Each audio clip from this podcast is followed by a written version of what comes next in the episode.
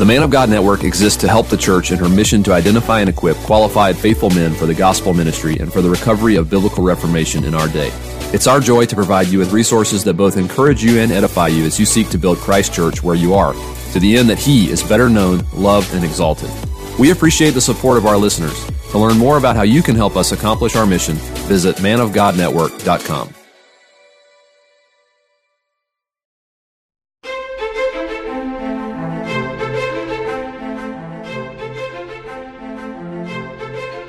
This resource combines expositional sermons and lectures from the classroom of Covenant Baptist Theological Seminary to help equip listeners for the work of the ministry.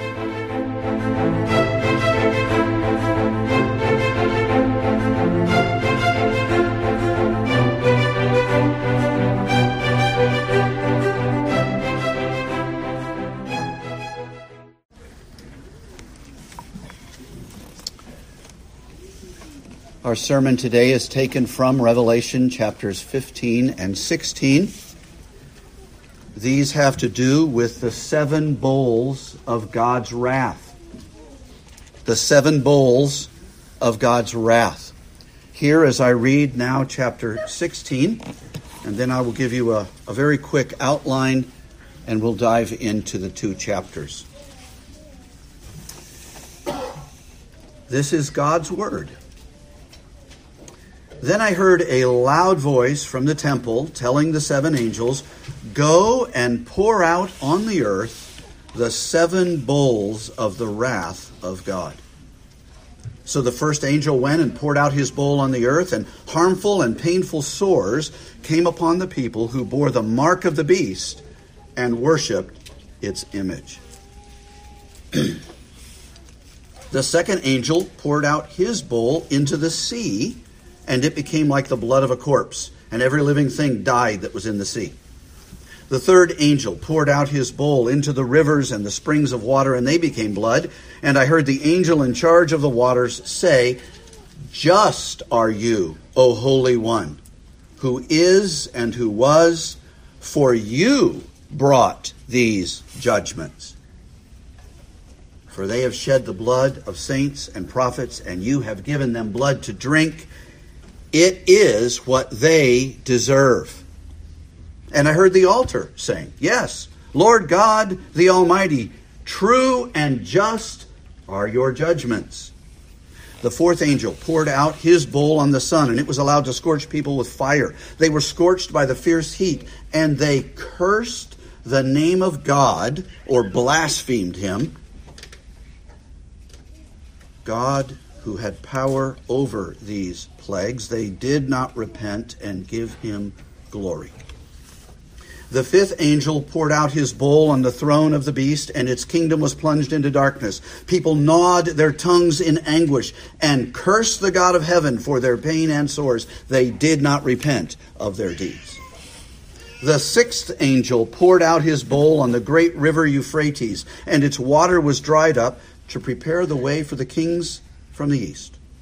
And I saw coming out of the mouth of the dragon, and out of the mouth of the beast, and out of the mouth of the false prophet, three unclean spirits like frogs, for they are demonic spirits, performing signs, who go abroad to the kings of the whole world, to assemble them for battle on the great day of God the Almighty. It isn't Satan's day. It's the day of Jesus Christ, God Almighty. And he says, Behold, I am coming like a thief. Blessed is the one who stays awake, keeping his garments on, that he may not go about naked and be seen exposed. And they assembled them at the place that in Hebrew is called Armageddon. The seventh angel poured out his bowl into the air, and a loud voice came out of the temple from the throne, saying, It is done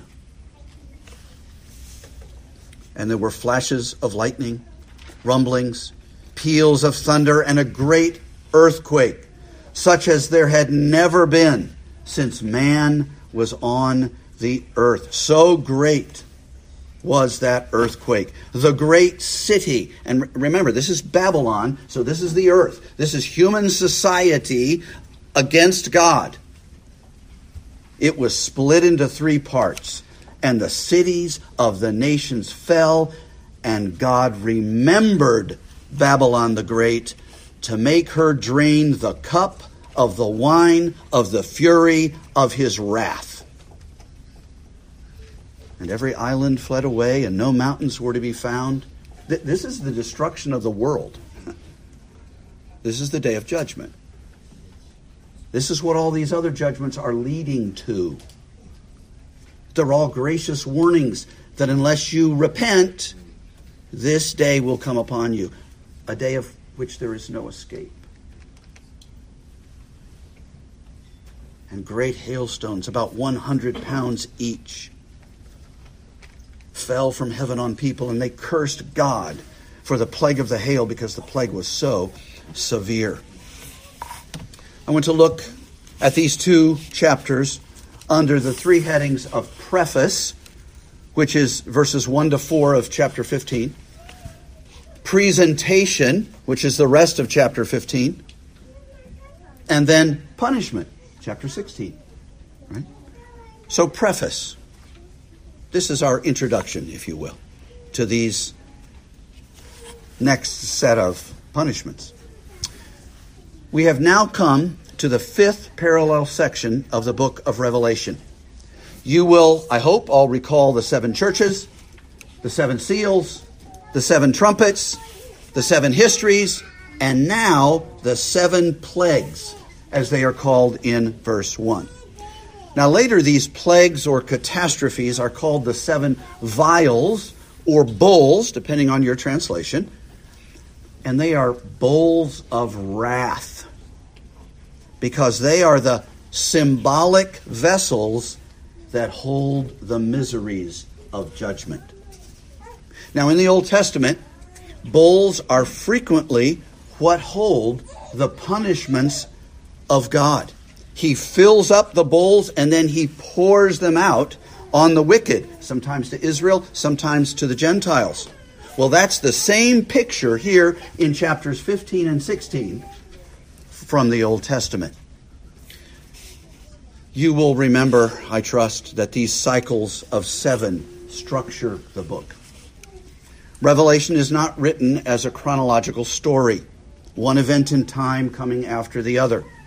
Instead, it's made up of seven sections which cover the same time period. They parallel each other and they give a different perspective on the period between the first and the second comings of Jesus Christ. So the seven churches section tell us during this entire age that there will be a battle in the churches between God and Satan. The seven seals show that men will rebel against God all through this time period and that God will partially judge them. The seven trumpets further warn of judgment, and they increase the punishments. We'll talk more about that later. The seven histories display Satan and his servants persecuting the church of God and the Lord protecting his people. We are now coming to the seven plagues or seven bowls of God's wrath. And the same time period is in view. And the theme here is God's judgment against those who refuse to learn from the lighter punishments. The bowls symbolize God's final wrath in this life, during this age, on the unrepentant. In the seals, way back earlier in the book, the miseries that came from God on sinners were described as covering a quarter of the earth. That denotes, as we said at the time, partial judgment. In other words, God is still patient. Then in the trumpets, the next set of seven, the judgments are described as covering a third of the earth. And when the world doesn't listen to God, he increases their troubles. Now, coming to the bowls, God's punishment is described as final, or the last, or the finish. they are said to cover all the earth. They're not partial, they're complete. Chapter 16 will tell us that these bowls are poured out on those who have refused to heed the lighter previous judgments. A good way to remember the parallel progression, because that's what we have in these sections. They're parallel, and yet the focus increases toward the end of the period and the severity of the judgment. So, a good way to remember the parallel in these sections is this trumpets warn, bowls are poured out. Trumpets warn of judgment, bowls actually pour it out to a great degree. Now, not to the degree in the next age.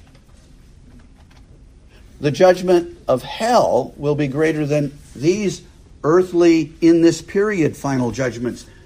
But these judgments are awful, they're horrific.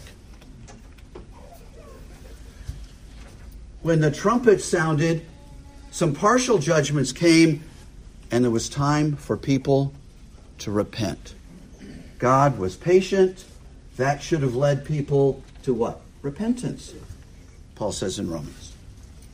But there comes a time when people harden their hearts and they reject all of that patient waiting, and then God brings bowls of wrath.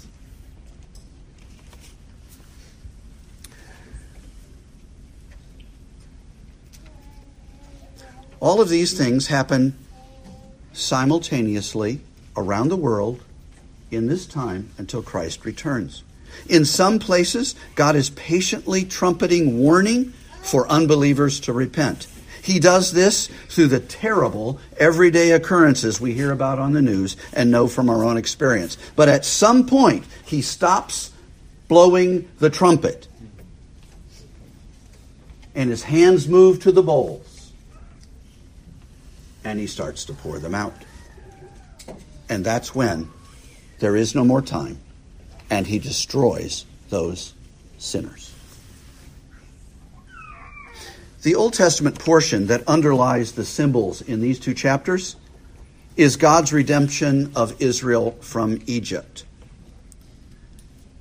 Those 10 plagues and the Exodus were real historical events, but they also typified how God saves his people all throughout history. Remember that God warned Pharaoh with lesser judgments, but he kept rejecting those trumpet blasts. He kept hardening his heart, didn't he? And then God poured out the bowl of his wrath by destroying the firstborn and Pharaoh and his army in the sea. His patience came to an end. His warning judgments, which were severe in themselves, came to an end, and worse came. That story illustrates God's dealings with sinners in the New Testament era. And so these inspired chapters describe the seven disasters in terms of seven plagues right out of Egypt. And the specific punishments correlate to the Egyptian ones. But today, even with the world under judgment, God rescues a people. These New Testament people of God are redeemed not because of their ethnicity, not because of some biological connection to Abraham. No, these are those who, according to verse 2, had conquered the beast and its image and the number of its name. In other words, these endured in faith. They patiently overcame. And now saved, what do these heavenly saints do? Well, they imitate their forerunner in the faith, Moses. They sing. After God has powerfully rescued them from their enemies, they sing. Notice they sing a song that has two names. Many of you know that a lot of Puritan works have two titles. He'll say, you know, a short thing and then a really, really long thing. Well, thankfully, these are two short names for this same hymn. Right? It's called The Song of Moses the servant of God, and it's also called the Song of the Lamb. What follows is not a quote from Exodus, although it obviously alludes to Moses' song. It's not a psalm. This song of Moses and Christ is a song about God triumphing. It's the praise of God's people in every age who have been rescued by the powerful work of God Almighty. Every one of you ransomed from your spiritual Egyptian bondage, should praise the Lord in song. And this song should also remind us that the perfected saints don't have any problem with God dispensing justice. What a strange thing to sing about if you were to compare this hymn with many modern songs.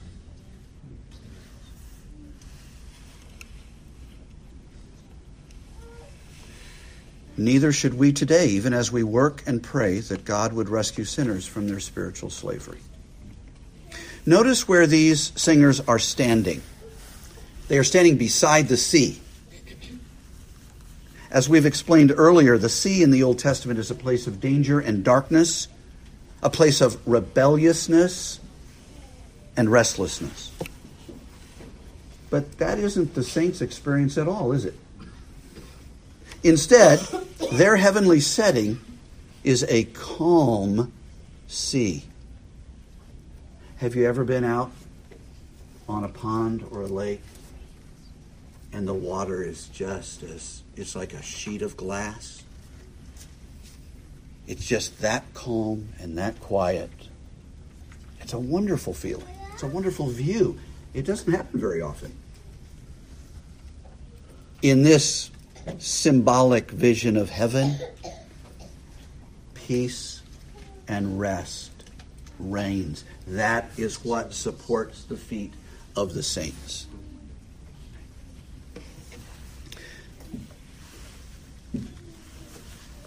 They stand beside a calm sea. That contrasts with the dragon, who you may recall stood by the sea of this world back in chapter 12.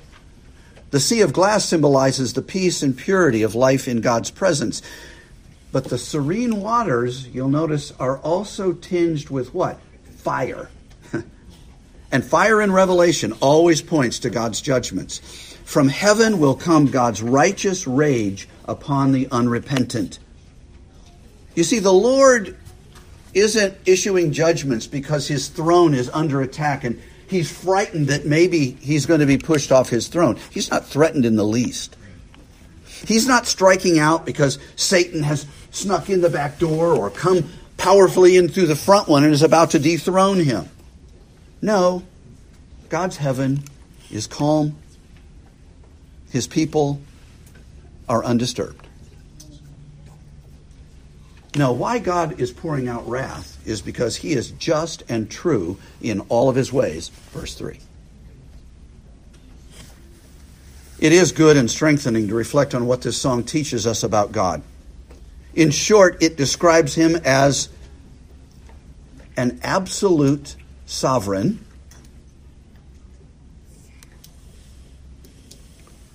all powerful and holy, one who does righteous wonders. And that is the only way that God is and does. That is, in one sense, a full description of him. He is not the least bit unrighteous. He does not ever have to be answerable to men.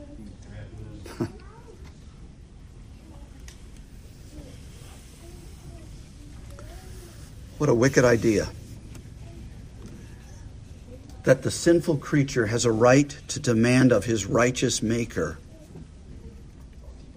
Why are things the way they are? He does no wrong, and he owes us no explanations. And I trust this will quiet every believing heart. And may it even inform the answer that we give to other to others, to unbelievers, when we explain the hope that is within us. That's the preface, our introduction. Now, more quickly, let's move to verses 5 through 8, which is the presentation. There's, there's a little ceremony that's described here. There's a presentation, there's a whole ritual about these bowls of wrath. Notice that they are given by God to his servants, the angels, through the living creatures. The scene is still heaven, which is simultaneously a throne room and a sanctuary of worship. God is present, and it is from him that these judgments come. That's the point of verse 5. He inhabits the sanctuary, and these judgments come from him.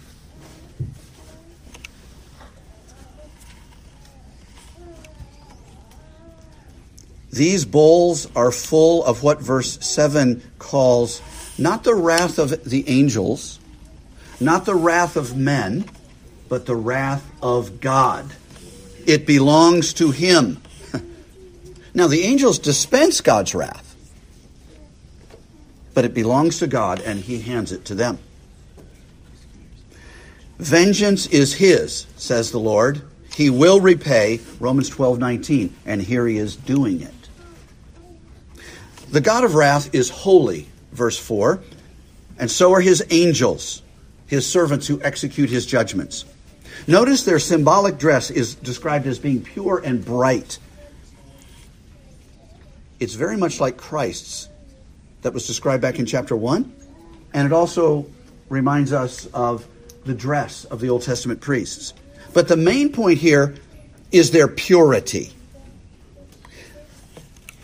When the angels dispense God's disasters, they are doing a holy work and they remain holy. They begin with white garments and they end with white garments. This is a righteous service that they are doing. And again, we are forced to see from our Bibles that God's plagues are not cruelties from the hand of a malevolent being. They are the righteous acts of the one true God who is just and true in all his ways, period, end of thought. And when his servants administer his justice, they continue holy also. The Lord in his holy temple is righteously angry with the wicked. How often? Every day the Bible says. That's what the smoke symbolizes. Because his justice is his glory, his power is his glory, and so the temple is filled with the smoky resplendence of God. That brings us to punishment, which is chapter 16. This is the actual pouring out of the bowls. They're not just planned, they don't just come from God and are handed to the angels they're distributed.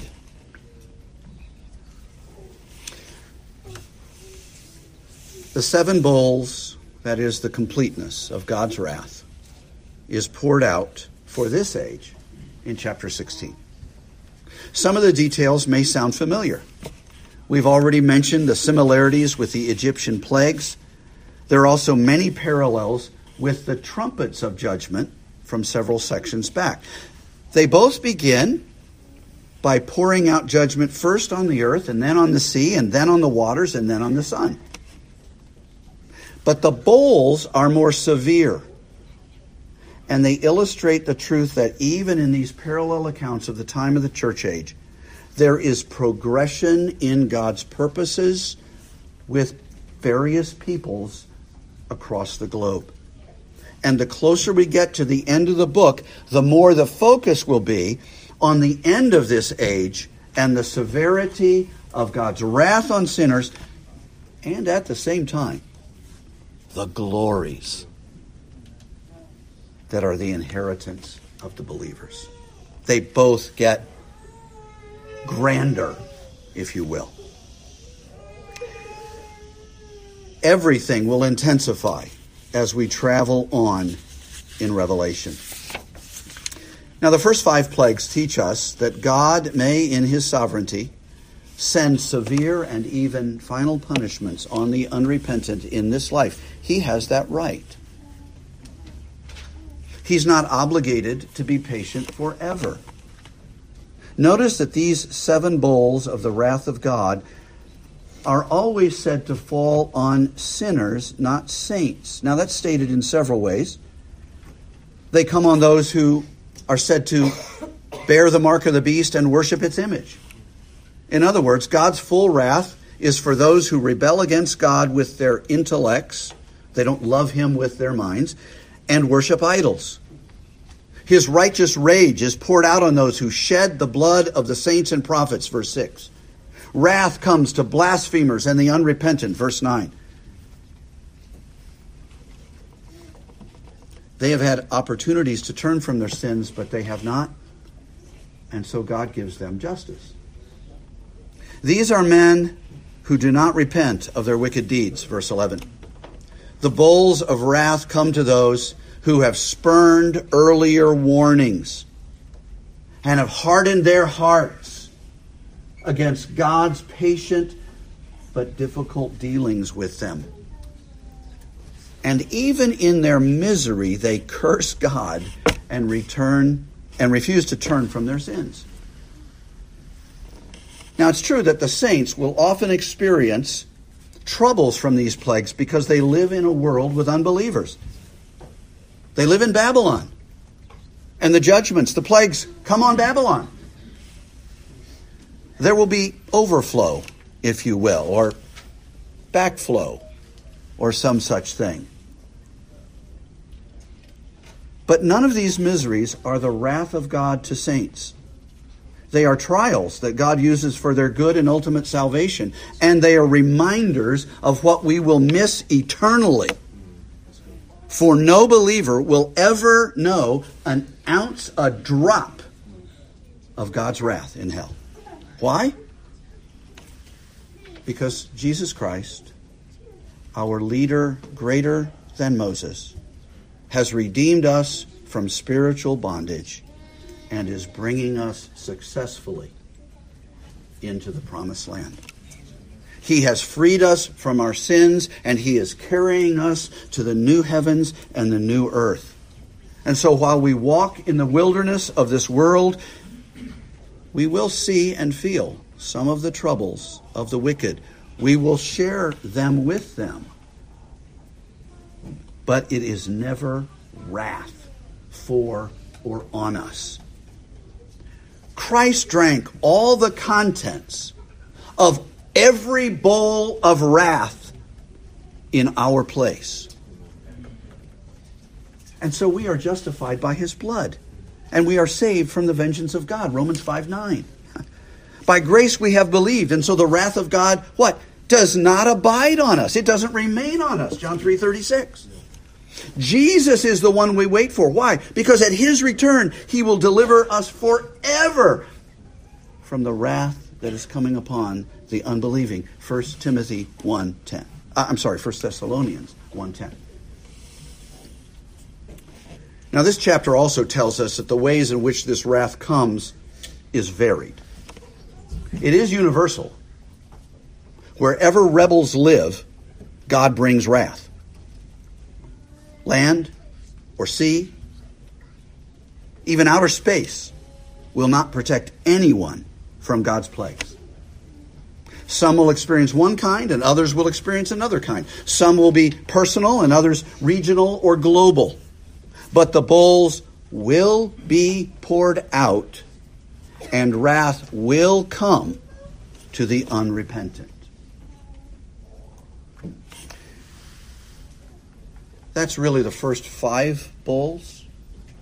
When we get to the sixth and seventh bowls, the time frame's a bit different. We know that by comparing these parallel parts with each other.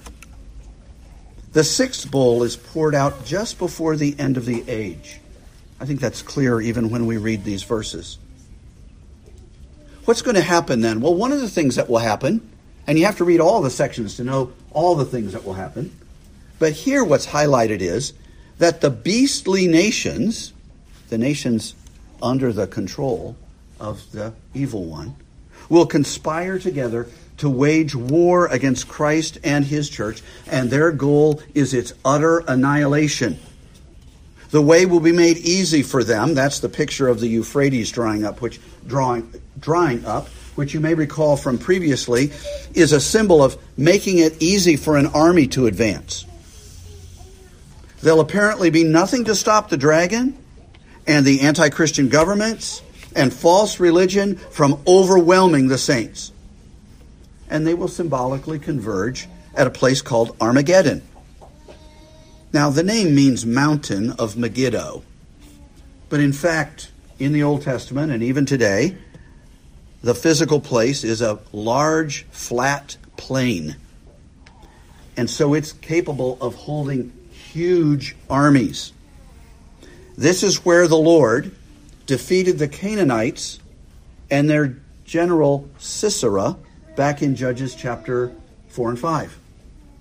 He gained the victory largely through two women Deborah the judge and Jael, the stake and hammer woman.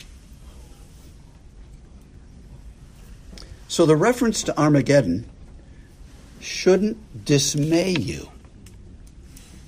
If you're a believer, don't be frightened of Armageddon. What it should do is fill you with anticipation that when that day comes, when all of the devil's forces conspire to once and for all destroy the church, that's the very moment of Christ's return and the victory over the final victory over all of his enemies. He will Christ will come and win a great victory for his people. This will happen at his appearing, verse 15. Again, what's described as the great day of God the Almighty. It's really not the day of Satan. It's not the day of armies. It's not the day of. Uh, of course, those people will be there, those evil ones will be there. But victory belongs to the Lord. It's that simple. There's no question about it. It's prophesied ahead of time, and it's it's the only thing that will happen. It will surely happen. It will happen at God's appointed time and place, it places, and it will be the end. When the church's situation appears desperate, Christ will come, and what will he what will he pronounce? He will say what? It is done. It's done. It's over. At the cross, Jesus obeyed his Father even unto death, and then announced, It is finished. At his second coming, it will be announced, It is finished. It is done. It is over. I have won. God will, on that last day, remember all of his enemies, and he will do the fullness of this awful phrase. He will drain the cup of the wine of the fury of his wrath. In other words, he will take full vengeance on the wicked and he will destroy their world in order to establish a new one for the saints. The cities of the nation will fall so God can renew the earth and bring the new Jerusalem to it. Heaven will come to earth. God will dwell with men, and peace and righteousness will reign forever. We will stand figuratively next to the sea of glass. I have three uses. First, let us learn that every plague upon the wicked is ultimately from the holy hand of God. Every plague upon the wicked is ultimately from the holy hand of God. If you are a Christian, if you know God in his character rightly at all, you will agree with that and even glory in that. You will not shy away from it. You will not make excuses. You'll not deny it. Whatever discomfort you feel, chalk up to your remaining sin. That'll all be taken care of someday. Every trouble, every misery, great or small, that unbelievers experience comes from the righteous throne of our Creator. And we must believe this if we are to be scripturally motivated to properly love and speak to the unbelievers around us. God brings these plagues upon them to warn them of the wrath to come. And so we say with John the Baptist, flee from the wrath to come. Run away as fast as you can. Well, where do I run? You run into the arms of Jesus. He stands with open arms. His arms are not folded. He will not reject you if you will repent and come to Him in faith. If you will say, You are my only hope to Him, He will embrace you and you will be saved. And you'll be removed from wrath and placed into joy and glory. This is a truth that should drive us to prayer and to witness. And it pushes us to explain people's need for Jesus Christ. The problem isn't that they have a few imperfections, and if they could just add Jesus to the rest of their life, oh, life would be pretty good. No, it's, it's not that at all. It's you're under the wrath of God if you are not a Christian. If you're not a believer, you're under the wrath of God. And there's nothing and no one who can save you from that except Jesus. So that's why he's so valuable.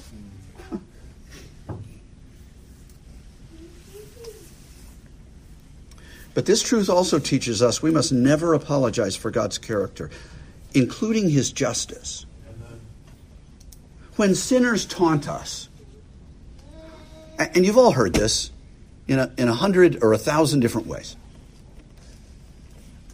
Why does your supposedly good God allow evil in the world? And on and on they go. We must not respond with wicked explanations such as, well, he, he's not strong enough to do that. Or, well, it's a yin and a yang thing. You know, he's not perfectly holy. He's also got this other side to him. Or, well, he's given men free rein to do what they will, and he, he can't or won't interfere. Don't blaspheme God this way. We must say with the inspired Paul, Who are you to talk that way to God? God has never been unjust to any man who has ever lived. No one can point the finger at him and charge him with unfair treatment. If, if this section doesn't teach us two things, I don't know what it teaches. It teaches us that God is holy and that these plagues come from God. They don't come from the devil. They don't come merely from men, although they can come that way. There's an ultimate sender of these things, and it's the holy God. That's the God of the Bible. That's who Jesus is. That's who you need. Don't deny him.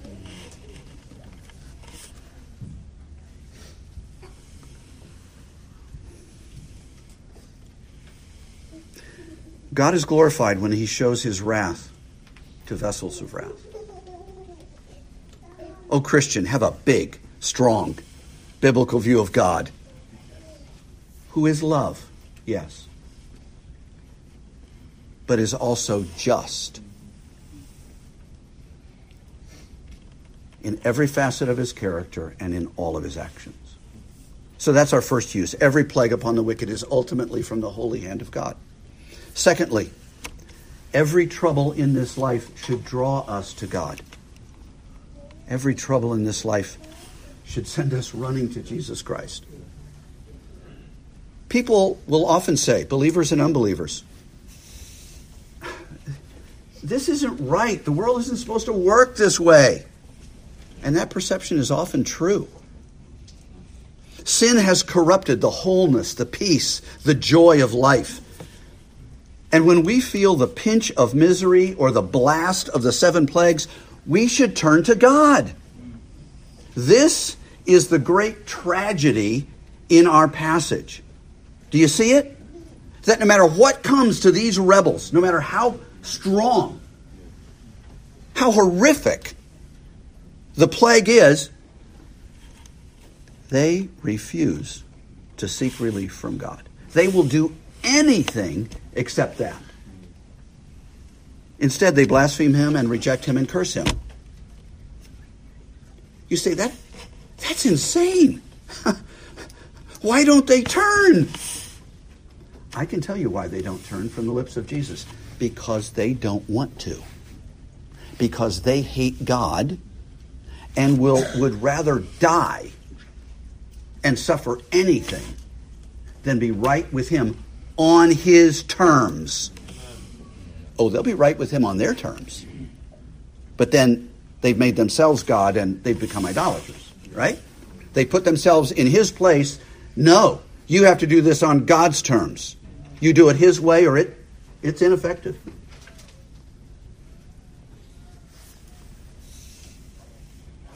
Why do people act so insanely? You see, they bear the mark of the beast. Their minds are captive to him. And so they hate God and they love their sin, and they would rather live under the plagues than repent and believe. So they refuse to come. And it's also true that they cannot come, and it's also true that they will not come. And there again is a reminder to Christians in this. We must not think that if things get bad enough in an unbeliever's life, oh, surely they'll turn to God then. Only if God draws them. Only if He regenerates them. Now, God may use terrible miseries in a person's life to get His attention. He has their attention it says right here, not that they blasphemed false gods or that they got angry at um, other people or they knew who these things are from. They're from god. And so they cursed him and defied him.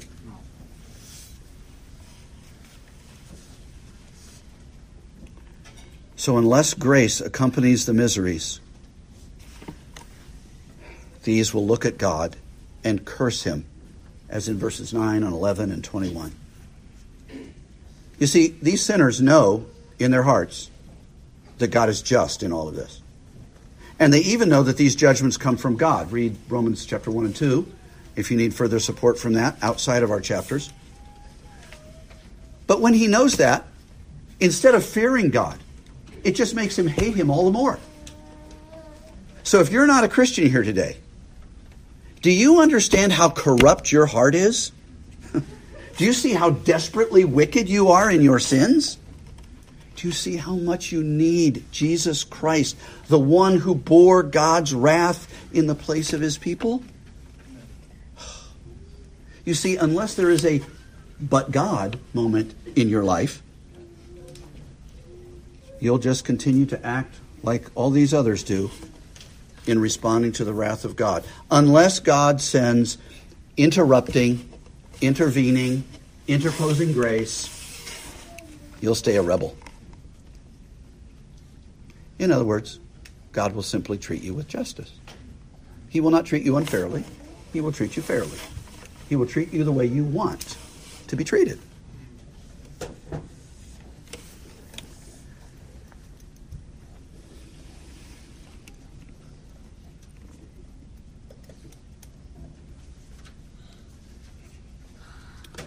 That's why we need to be praying for all of those who are under the wrath of God. That He would join grace to their troubles so that they will willingly turn to Christ to be rescued. Oh, brothers, Beg God for grace for your lost friends and family. I can't change them. You can't change them. God is the only one who can change their Pharaoh like hard hearts. And they must have a new heart or they will perish. So pray. the third, and, and finally, by way of use, I hope it's obvious from our text that if you are rescued from wrath, you should sing. Being rescued from wrath should cause us to sing God's praise. Every Christian should be a singer. Maybe not a soloist. But every Christian should be a singer. We should sing songs rooted in the Old Testament and the New Testament. We should praise God for his being and his character. We should sing that God is true and just in all his ways. We should rejoice in God's victories. And we plan to do that as a church this afternoon at the baptisms and the supper because the four that we are going to see bap- baptized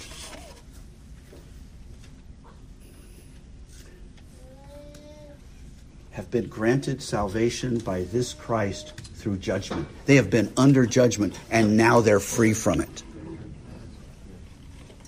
And this very visible symbol of death and life, of resurrection, of being united to Christ should bring great joy. It's right to sing, and we do plan to sing. And so we'll keep the ordinances, Lord willing, and we will sing to the praise of God's glory. And this is right and good because God deserves not just our, our spoken praise, our, our logical uh, statements of truth. He deserves our minds, our wills, our emotions, our, our hearts. He, he deserves all of us. And singing lets us do that. Brothers and sisters, today we sing by faith. The day is coming very soon. We are going to sing in sight. And the singing is going to get better. And the congregation is going to get bigger. But until then, if you've been rescued, you sing. Let's pray. Thank you for listening to this week's episode of Preaching and Teaching, brought to you by Covenant Baptist Theological Seminary. CBTS is a confessional Reformed Baptist seminary which provides affordable online theological education to help the church in its calling to train faithful men for the gospel ministry. To learn more, visit cbtseminary.org.